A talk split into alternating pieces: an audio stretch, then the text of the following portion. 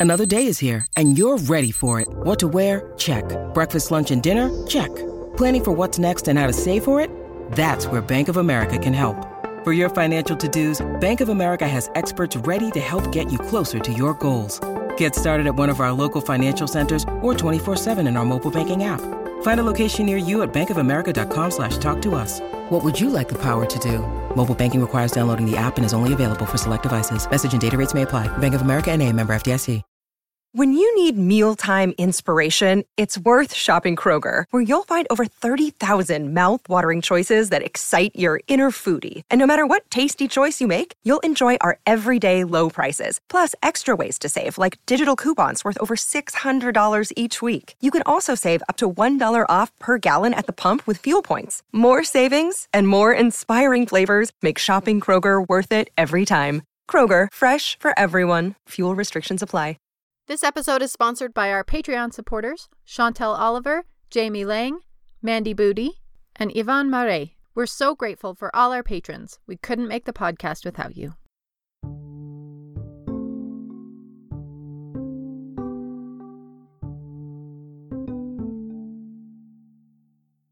Hi, Katie. Hi, Olivia. I think I know the answer to this question, but I'm not sure. Hmm. Do you believe in destiny? Um, what do you mean by destiny? ah, do you mean like fate that you can't escape? I guess the question is what do you think destiny means? Oh. And, and do you believe in it? Uh, Do you believe in fate you can't escape or I used to, but I don't anymore. huh? My philosopher husband does. He's a determinist. Really? I have converted to free will. Ha! Interesting. Yeah. So there's the idea of destiny that's like you are meant for something in this world and the universe is going to steer you that way. But Right. determinism is more like there are causes and effects in the universe Hmm. and everything is a well-oiled machine and it's totally predictable if Hmm. if you knew all the relevant pieces.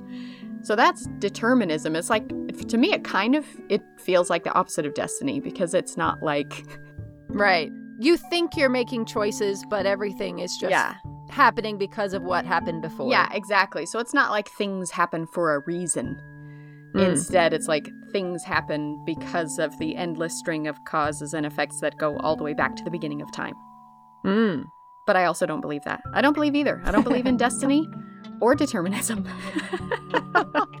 Reading a lot more about theories about space time and um, the block universe, and I think there's free will. I, I, I do. I believe Huh. we make choices. Take that, philosophers. I think I, for a long time, believed halfway in destiny, just enough to give myself extreme anxiety that I, I believed I was meant to accomplish some big thing, mm-hmm. but I didn't believe in destiny enough to believe that it would happen without me doing it. So I, it was meant to happen, but I was going to screw it up somehow. I was going to be Frodo that quit and destroyed the world. How sad. it was pretty sad and and it was very freeing to kind of realize I think that maybe people just choose things. ah. You don't have to fulfill some purpose. Maybe you can just choose what you want to do. People choose Yes, a large purpose Huh. if they want one. if they want one. That reminds me of Emily du Châtelet.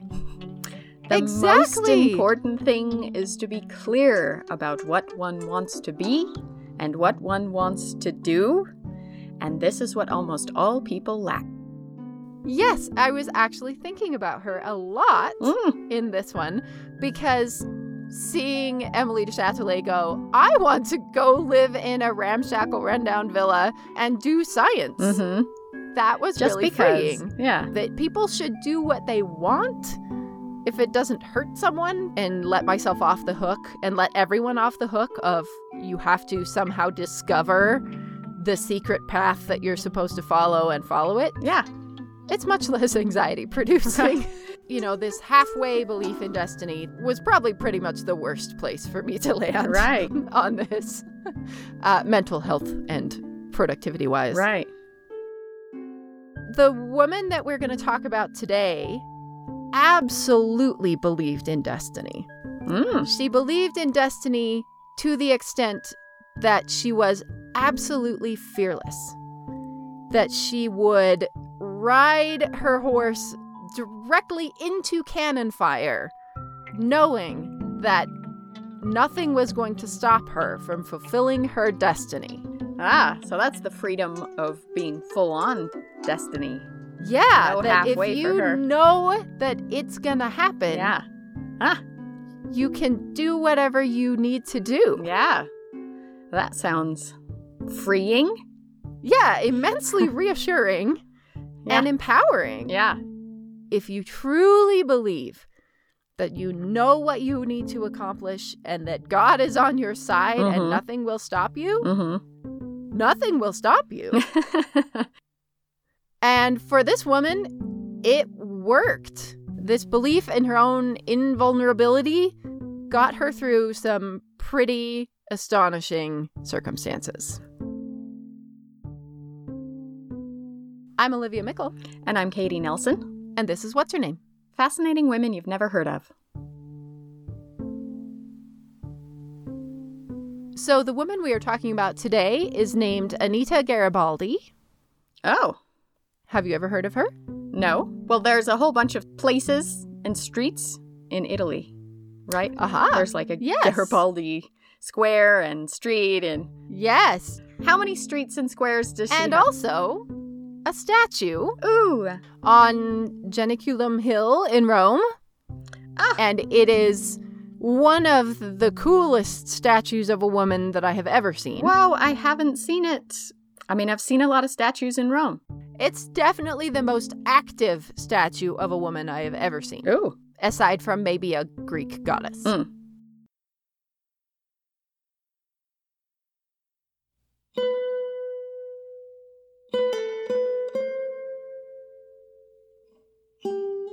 Anita Garibaldi was born Ana Maria de Jesus Ribeiro da Silva, Wow. yes, in Brazil Okay. in 1821. Huh. She was a gaucho, Ah. which is essentially A cowboy. a cowboy. Wow. She is from a gaucho family in Brazil. That's where cowboys came from Huh. in the US was importing this gaucho culture Okay. from South America. And she absolutely loved this lifestyle. She was wild and reckless and her mother despaired of her. She was riding horses and shooting guns and roping cattle and she loved it Wow. extremely skilled at all cowgirl skills. Love her already. Incidentally, 1821, that year she was born, that's the year that Bouboulina started the Greek Revolution on the other side of the ocean. Ah, that's interesting because she is also reminds me of Bouboulina, and there's a few things gonna come up. Whoa. Links to Bouboulina. Cool. They were definitely sisters at heart. Awesome. To learn more about Anita Garibaldi, I talked to Diana Giovinazzo, who is the author of a book coming out in August called The Woman in Red, told from the perspective of Anita Garibaldi. Ooh. Which I highly recommend. Mm. Everybody needs to pre order it right now. Hi, I'm Diana Giovinazzo, and I'm the author of The Woman in Red, a novel about Anita Garibaldi. She is also the host of the Wine, Women, and Words podcast. Oh, cool. I was initially researching my own heritage because, you know, obviously with the last name like Giovinazzo, if you can't tell, I am Italian. And I was just so fascinated by her when I came across her story. This here's a woman who I never heard of, who had such an impact on three different countries. And she was just amazing. And her story was never told from her perspective or Mm. from a woman's perspective. Her biographer was male. The people who write about Giuseppe Garibaldi, they're mostly male. Some of the stuff that they say is very contradictory. Some of it is just blatantly not true.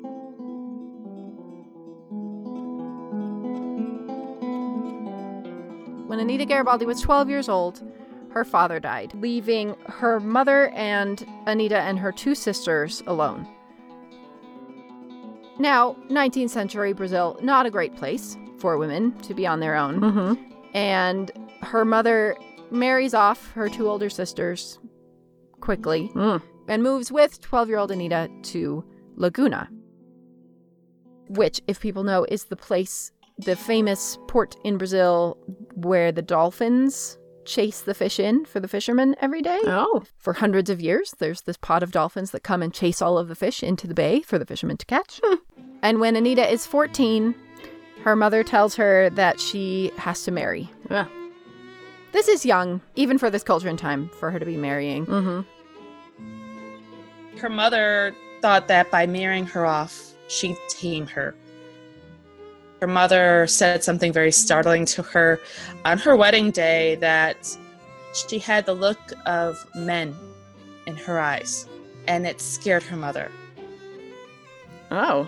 What does that mean? I don't know what that means. Confidence? Yeah, it must be independence or refusal to be cowed. Yeah. Whatever it was, it scared her mom. Wow. So she married her off to a much older man, a drunken cobbler. Whoa. This goes about as well as one might assume this would go. She hated it. She considered it to be a form of slavery, in her opinion. Hmm. And it was a terrible marriage. She eventually ended up leaving him and moving back in with her mother. But they were still technically married. People like to downplay the fact that she was a child bride. Much later in her life, Anita Garibaldi was in confession with a priest, and he asked her about this early marriage and asked her if the marriage was consummated. Mm-hmm. And she had to ask him what that meant because she didn't even know what that word meant. He, you know, I'm sure very awkwardly explained. And she said, Oh, that, yeah, we did that. It was terrible. So, though her male biographers have tried to downplay this marriage, it was a betrothal or it wasn't a real marriage. Anita's own words make it very clear this was a marriage and it was terrible. Hmm. This place and time in which Anita Garibaldi is living is an extremely tumultuous time for Brazil. If you look at the history of Brazil, Yeah. there are wars every two years for her lifetime. Mm-hmm. But in 1835, one of the most historically important wars in Brazil is just starting off, and it's known as the Ragamuffin War. And it stems from Rio Grande do Sul, this really unique area in southern Brazil. And they broke away from the rest of Brazil, and the gauchos rose up against their government. And they were called the ragamuffins because their clothes were all tattered and torn.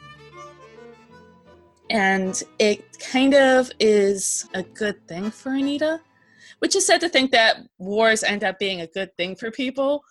But for her it was fortunate for her because her husband whose name was manuel he decides he's going to go off and join the imperial brazilian army. And at this time where she was war hadn't really come to laguna so he leaves takes off and she's on her own and so she kind of has this period where she's working cleaning houses and she's working in the local hospital and she's starting to get a little radicalized by the ideas of freedom and not being oppressed by government. And then, on a fateful day, Destiny. destiny intervenes. Ha. Giuseppe Garibaldi sails in to Laguna. Giuseppe Garibaldi is quite a character already. He's very Han Solo esque. he gets expelled from Italy.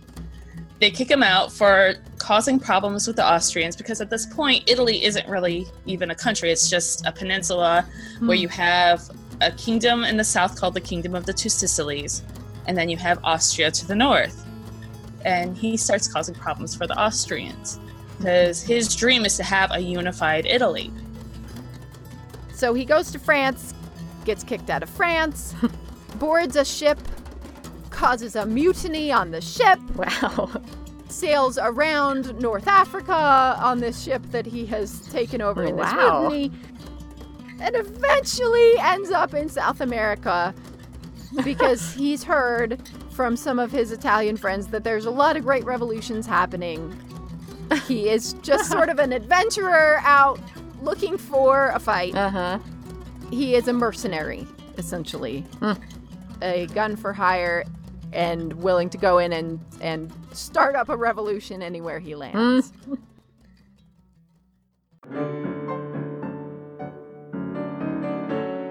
Now, legend says as Giuseppe sails into the port at Laguna, he sees this woman standing on a balcony. She is the most beautiful woman he has ever seen in his life. he shouts out, She must be mine. he dives overboard off the ship, swims into the port, runs up to her balcony, throws her over his shoulder, dives back into the water, No. and they sail away from the port of Laguna. Don't tell me any other version. That's the version. Moving on. It is the ultimate 19th century romantic Yeah. story that's mildly terrifying to our 21st century Right. ears. but this woman was Anita da Silva. And though he may not have dived into the water and snatched her and brought her back, he definitely did see her on the balcony as he sailed in. Oh. And he definitely did say, Who is she? She must be mine. Okay. And then find a way to find her. Okay. I'll take it.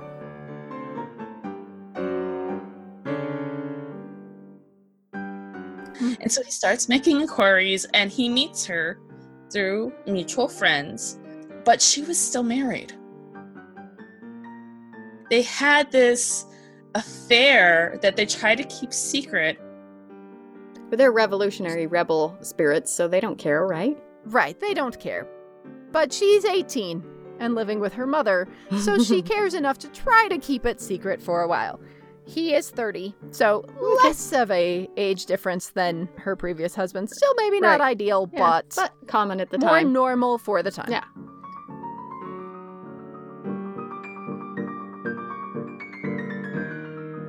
Eventually, the affair becomes public. Her family is furious, and so she runs off with him into the war. Yes. The Ragamuffin War is raging. He's anxious to get involved. She is fully equipped with all the skills necessary Yeah. to be successful in a 19th century war. Right. She can shoot, she can ride, she's utterly fearless. Hmm. And so off they go. Awesome.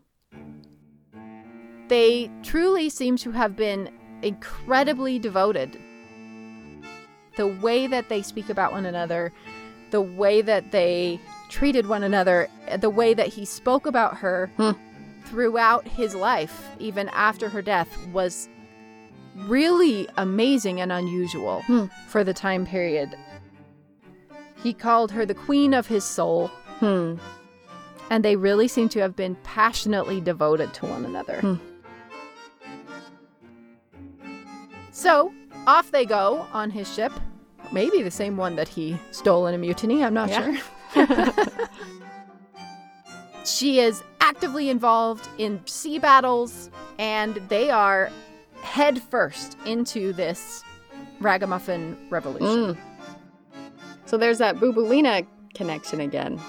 Exactly. Seafaring warrior woman. Yeah, no one else is gonna do it. I'll do it. Mm-hmm. And off she goes.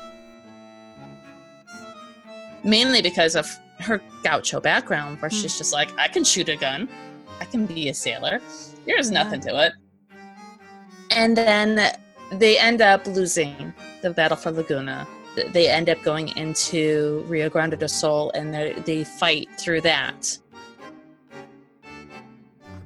And it is during one of these battles that this absolutely astonishing story takes place.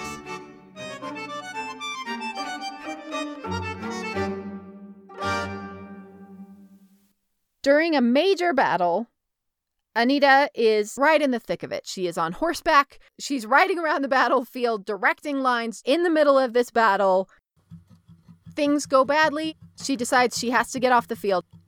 And so she barrels directly at the opposing army, their cannons, their gunfire, all of their soldiers, and just runs right through the middle of their line Why? Because destiny. Why run away when you know you're going to win? She knew she had a glorious destiny to fulfill. She's untouchable. And if you need to get off the field, why not go out the most glorious way possible and take out as many people from their line as you can on the way out? Gun in hand, shooting her way through the lines. Wow. And in the course of this wild attack, she is captured. And waiting in the tent, the opposing army officials come in. They know exactly who she is. They come in to announce to her Giuseppe Garibaldi has been killed, and she needs to give up and put her safety in their hands. Huh. And then they produce his poncho, and it is covered in blood. And she's terrified. Maybe he died. This is impossible. How could this have happened? And she says, Fine, I'll tell you what you need to know. But you gotta show me my husband's body. This poncho's not enough for me. For a moment, there's a bit of panic, and then they're like, Okay, you can go search the battlefield for it. We don't have it, you have to go search for it. Thinking that she's gonna give up on this. And she calls her bluff. And she's out there searching the battlefield for his body Looking at every dead body, trying to find her husband. Hundreds of dead Wow. people. And she doesn't find him. Instead, and once she realizes he's not dead, they don't have him, she escapes. Yes. They have stupidly allowed her Right. to leave the tent and go search for her husband's body. And she takes off. Yeah. She steals a horse What? and gallops away. What? The soldiers are chasing her. They're under orders to bring her back dead or alive. Her horse gets shot out from under her. No. and she falls from her horse. The horse rolls on top of her. She somehow escapes on foot from the oncoming soldiers and runs directly into the river. wow. Now, the soldiers know there's no way she's going to survive this river. It's way too fast, it's way too deep. So they leave.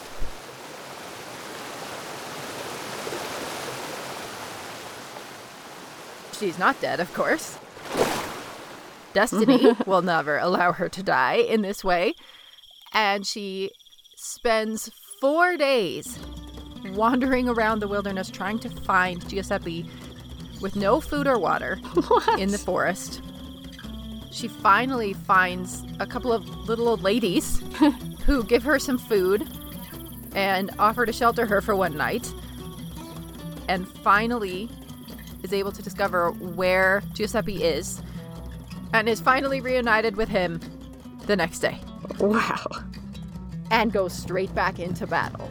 She's the ultimate action hero. She truly is. Mm. Oh, um, did I mention that she's eight months pregnant during all of this? D- did I forget to mention that? you did. You did not mention that. Now I have to recast the whole thing in my mind. Yes, when she's Wow. charging into the cannons, her horse is shot out. The horse oh rolls Oh over gosh. her. She's running. They're telling her to go search for the dead bodies. That must be why they let her go and search. Right. Because they're like, this is a pregnant lady. She's not of going course anywhere. She would not do this. Yeah. Yes. they underestimated Anita Garibaldi. Wow. I just, I've been pregnant three times, and I can't even imagine getting on a horse, Yeah. let alone in a battle. it re- she must absolutely have been sure mm-hmm. that her destiny was assured. Yeah. Nothing was going to stop her. Even being told that her partner in destiny was dead Yeah. was not going to derail her faith that this was meant and nothing was going to stop them. Mm. They were revolutionary heroes and they were going to change the world. Mm. Let's pause for just a second to thank our sponsor, Girls Can Crate. At Girls Can Crate, our mission is to inspire girls to believe that they can be and do anything. Every month, they deliver a fearless female role model to your door or to your inbox.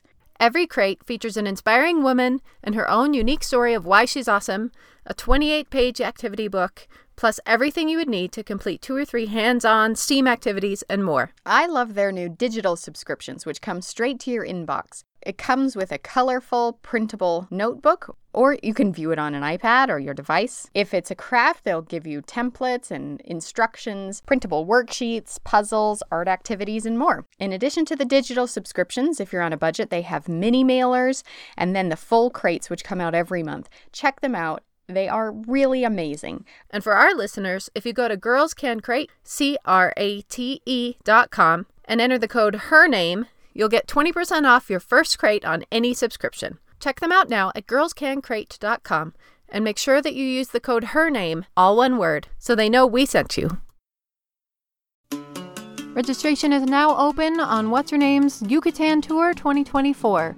Join us in Mexico as we walk in the footsteps of Zazil Ha, learn traditional Mayan cooking, tour Mayan ruins, snorkel with sea turtles, and so many more off the beaten track adventures with our wonderful little band of kindred spirits. Spots are going fast, so sign up now on our website at what'syournamepodcast.com. We can't wait to see you there.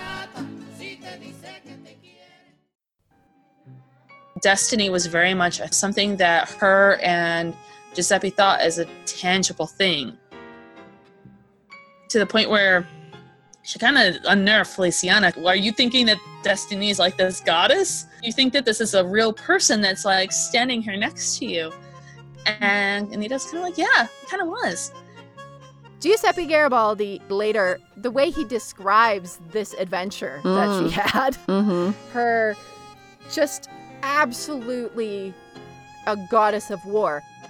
He talks about her as the you know the army is coming across the river Mm. under fire, under cannon fire. Everyone else is huddled down, hiding in the boats, and she is standing upright Oh. in the front of the boat with her gun outstretched, Oh. just absolutely fearless. she will not be cowed, and nothing will stop her. Mhm. Which again, Bouboulina, Bouboulina, the, yep. this standing in the boat, just refusing. Yeah. But apparently, this isn't just artistic license. She actually did it. She Uh-huh. actually crossed the river, George Washington style, standing upright, and didn't get killed. Yeah. I mean, of course she believed in destiny because she should have been killed constantly, and she never died. awesome. It's astonishing what she lived through. So, as the Uruguayan War winds down, Giuseppe finds out that he is now free to come back to Italy and pursue his dream of a united Italy. and so, off they go, the Garibaldis and their children, to start the next war. And as they arrive in Italy, she again dives right in. She's campaigning with the people to join in Giuseppe Garibaldi's revolutionary plan. And she's basically running PR for his war, Oh wow.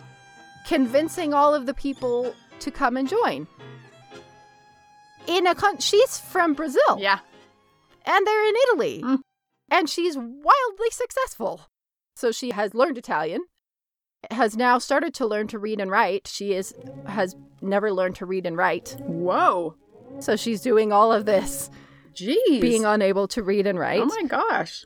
So she ends up, they go from there to his home, which is, he was born and raised in Nizza, which is now Nice, France. Mm. And that's where the children end up staying for most time. And she starts going back and forth to do the campaign stumping, but also she starts fighting on the front. She dresses up as a man to fight for the first time. Oh. She was just maybe so well known in South America that she would just fight as herself, but in Italy she starts dressing as a man Oh, interesting. To fight. Maybe like Italian men couldn't handle a woman. Yeah, and I don't know if people knew she was Anita Garibaldi dressed as a man or if she was actually trying to pass as a man, but we do have a, an amazing photograph of her Oh, in wow. her men's clothes. Whoa. At this point, Giuseppe Garibaldi's goals are, you know, modest, small. He just wants to completely take over the papal state, unify Italy, Yeah, you know. take over parts of France and Austria, create an entirely new people's revolution. Right. It's it's a small task, uh, but he is determined to push the Pope out of Rome. Oh. He is determined to create a secular state and that the Catholic Church should not be in a position of government. This is a fairly big deal at this point when all of Rome is a papal state. Yeah. But they do it. Hmm. They succeed and they form the first Roman Republic in thousands of years. Uh. Take over Rome, they kick the Pope and the Catholic Church out of Rome Wow. and they take over Rome and declare it the Roman Republic. Wow. That is full on revolution. Absolutely revolution. And for a year, Rome is an independent republic. Huh. And the other nearby countries aren't too happy about this, you might guess. That in this time of spreading revolution, they don't exactly want this to be going on.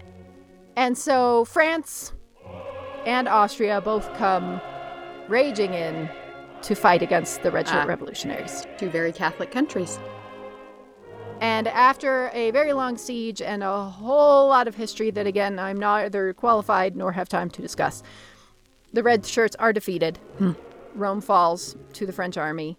And on the retreat out of Rome, Anita Garibaldi catches what was probably malaria and she dies on the retreat from Rome. At the age of 28, she dies on retreat from Rome, and they had to bury her just outside of Ravenna. Some unfortunate things happen. She gets dug up by dogs, hmm. and they end up, they had to cremate her and they put her to rest in Nizza. Oh, it's not a great ending No. for her. Oh. And Giuseppe Garibaldi, again, talking about having to leave her in this grave, in this shallow grave, while they're retreating. Mm-hmm. Talked about it as leaving behind the mm. treasure of his life, the queen of his soul. And he is just shattered mm. at this. But that is not the end for Anita Garibaldi's ashes or her legacy What? because she is still recognized as the mother of Italy. That mm. she and Giuseppe created Italy. They Together. started it all. Yeah, they unified a bunch of small kingdoms and papal states and stuck together a country. That is a very handy legacy for future people to have used. Aha. And so in the 1930s, when Mussolini is also waging a culture war and a literal war against the Pope, this is a very convenient story to take up Oh. As justification and historical predecessor Uh huh. that he can claim. she's considered in many ways to be like the mother of Italy. And they already have his remains. He's buried in Sardinia Mm. off the coast of Italy. And so they had everything they could of him. And here there was this hero revered mother figure, and she was buried in France. You know, this is a way for him to bring home this hero to, you know, connect himself to the unification story. at this point, there is already a magnificent statue on Janiculum Hill to Giuseppe Garibaldi. Huh. And the Pope asks Mussolini to take it down. Oh. It's like, that shouldn't be there. Mm-hmm. He unseated the Pope. He's not a hero, and please take the statue down. Huh. And Mussolini says, Actually, in fact, I am going to put another statue of Anita Garibaldi on the same hill Wow. because they were great and you don't boss me around. Ah. So he not only builds this incredible statue of Anita Garibaldi, he sends for her ashes wow. which are now in Nice. They need to be in Italy. So he Mm. goes and gets her ashes from Nice, and her ashes are now inside this statue of her. It is also her grave. Mm. Whoa. And now, instead of just a statue of Giuseppe Garibaldi, there is this incredible statue of Anita Garibaldi on her horse, gun in hand, Wow. rearing back. Just, I mean, it looks like the most fantastic fantasy cowboy art you've ever seen. And it's unbelievable. I've never seen a woman depicted like this, a Mm. mortal woman, in a statue, and it's amazing. Wow. It's a gorgeous piece of art. But it's also so complicated because it's Mussolini right. Yeah. who built it, Yeah. co opting this legacy Mm-hmm. that has nothing to do with what he's doing mm-hmm. to justify his fascist regime. And he really tried to style himself after the Garibaldis. Garibaldi's army were the red shirts. He calls his army the black shirts. He is invoking this legacy of this heroic couple Mm-hmm. over and over again to solidify his position Yeah. Classic. when he probably would have hated Anita Garibaldi because his fascist regime is famously misogynistic. Yeah. And yet, even in invoking her, it's such an odd statue for him to choose because, in the way he talked about Anita Garibaldi, it was always about her as mother, the mother of her children, Yeah. the mother of the nation, this very like passive, Mm. traditional mothering figure, which is the opposite of everything that she was. They emphasize the mother aspect of her. Like when you see her at the foot of Giuseppe's statue, they really emphasized the mother portion of her. I don't think she would have been too fond of him. That's interesting. So, like, if they were presenting her as mother, you'd expect a statue would be motherly. Yeah. But So, instead, it's- she's Instead, she's this Terrifying. heroic. yeah, Yeah, it's so fascinating, and I, I just the psychology of that choice is so interesting. You know, it does. The first time I saw it, my just gut response before I knew anything about her was, "Yeah!" that you just, yes, she is awesome. I don't even care who she is. and so I'm sure it worked on that level, Yeah. you know, fearlessly confronting the enemy. Yeah. But but what a complicated legacy now for her to have this dual legacy of what she really did Mhm. and the way she was used and literally the way her body was used after her death mm-hmm. to to signify nationalistic goals that didn't align at all with her nationalistic goals and and for a nation that she is not from. Yeah, The mother of Italy is Brazilian. yeah. That's awesome. That's amazing. yeah. A Brazilian gaucho. And did she have any nationalistic goals? She's fighting yeah, in was she just wars in all kinds of countries, everywhere. Is she just a fighter? Yeah, I mean he's if he's Han Solo Mm-hmm. and and of course she gets marginalized and left out of the story in Mhm. all of the men writing about her. Now, finally with people like Diana Giovinazzo and people trying to bring her story back, we have the true story, Mhm. but if he's Han Solo, i- i- who is she? She's Yeah. She's not Princess Leia. No. We don't have a female Han Solo. Yeah. We don't have an icon. We don't have a Yeah. an avatar for that. Maybe that's why it's so complicated for Mussolini to take her story because how do you tell this story? What even is Mm. this story? And I guess he created the avatar of a fierce woman Yeah. on a horse with a gun. Yeah. Which she absolutely was. was, We don't have an avatar for that, but Right. they have one in Greece. Yeah, Yeah. they've got And South one America, in South America. has Anita Garibaldi. Yeah. She is the avatar. She is in Greece, You're a Bouboulina. Yeah. In Brazil, in Uruguay, and in Italy, you're an Anita Garibaldi. Mm-hmm. So, what are the sources we have on her to know her real story? Right, because she she couldn't read or write, Yeah. so she didn't write her life down. In this case, we must all be incredibly grateful for gossip and for unethical priests. she had this conversation with a woman named Feliciana. And Feliciana, you gotta love that little gossip from the 19th century because thanks to her, we have this record of her in her own words. She talked to Anita, go home and scribble down her whole conversation. It, that was such a treasure for me, especially in writing this book. she just started talking to this neighbor, and they would meet for coffee and just discuss their lives.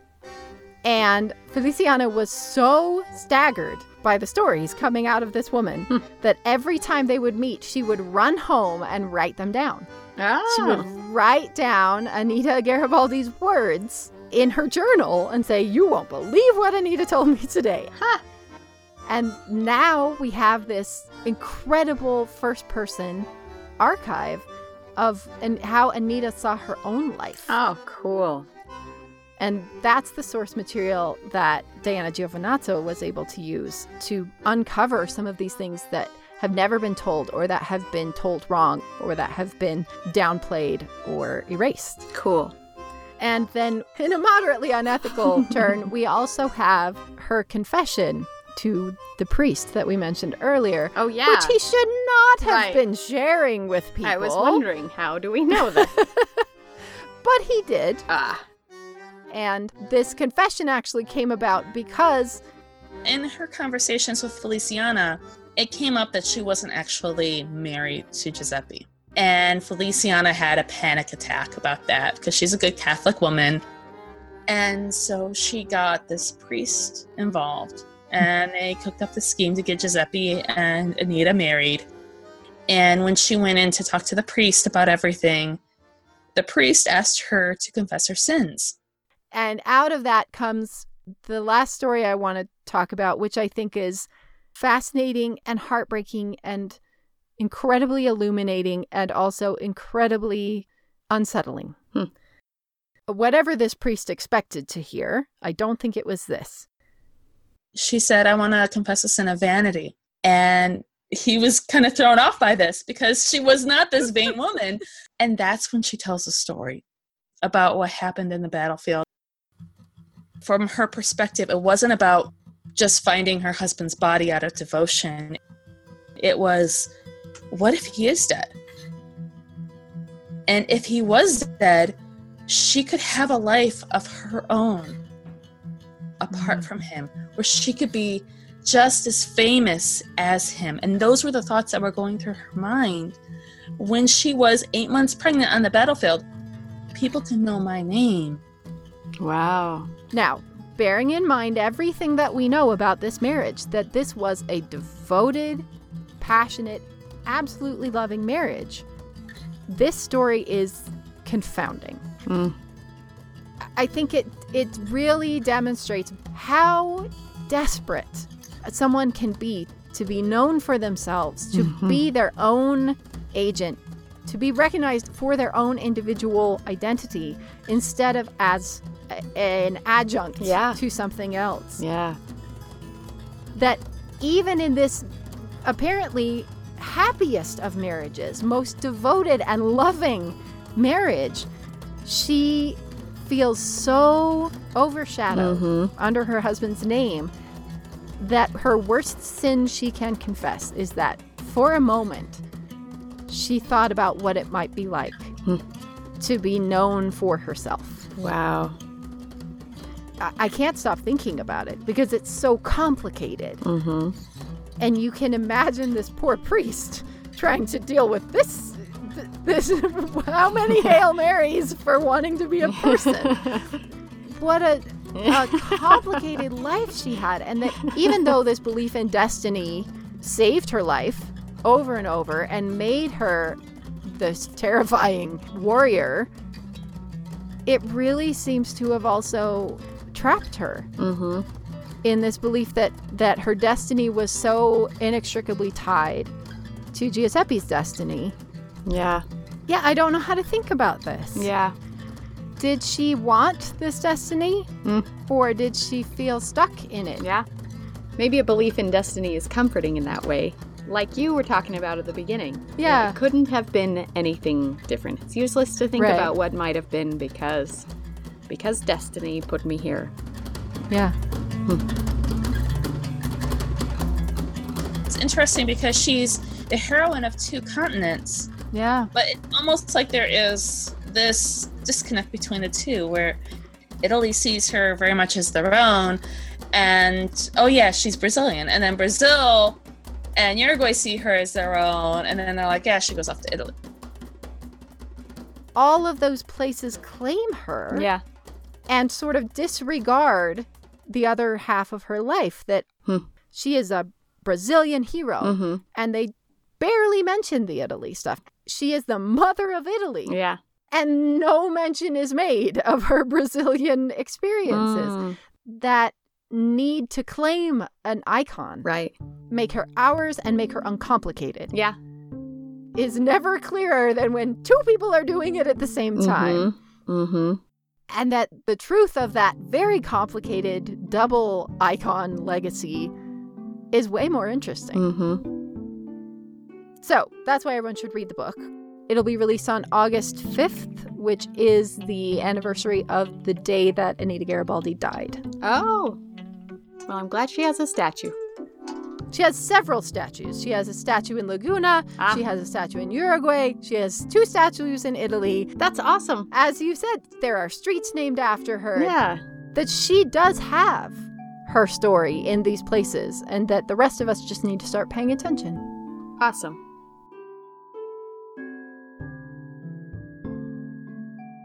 Huge thanks to Diana Giovinazzo, whose novel The Woman in Red comes out on August 5th, and our intern, Isabella Martinez. If you'd like to learn more about Anita Garibaldi and find links to books, photographs, pictures of the amazing statue, and several other statues of Anita Garibaldi that we were talking about, visit our website at what'shernamepodcast.com. There, you can also sign up to become one of our Patreon supporters. You can support us for as little as a dollar a month, and we have great thank you gifts like our trading cards, your own thank you on an episode of What's Her Name, and lots of custom cross stitch patterns. Become a supporter at our website, what's her name podcast.com, and click donate. You can also follow us on Instagram, Twitter, and Facebook, where we post lots of photos each week. Music for this episode was provided by Alejandro Cremaschi, Amanda Setlick Wilson, Lataba, Doug Maxwell, and Jeff Kuno. Our theme song was composed and performed by Daniel Foster Smith. What's Her Name is produced by Olivia Meikle and Katie Nelson, and this episode was edited by Olivia Meikle.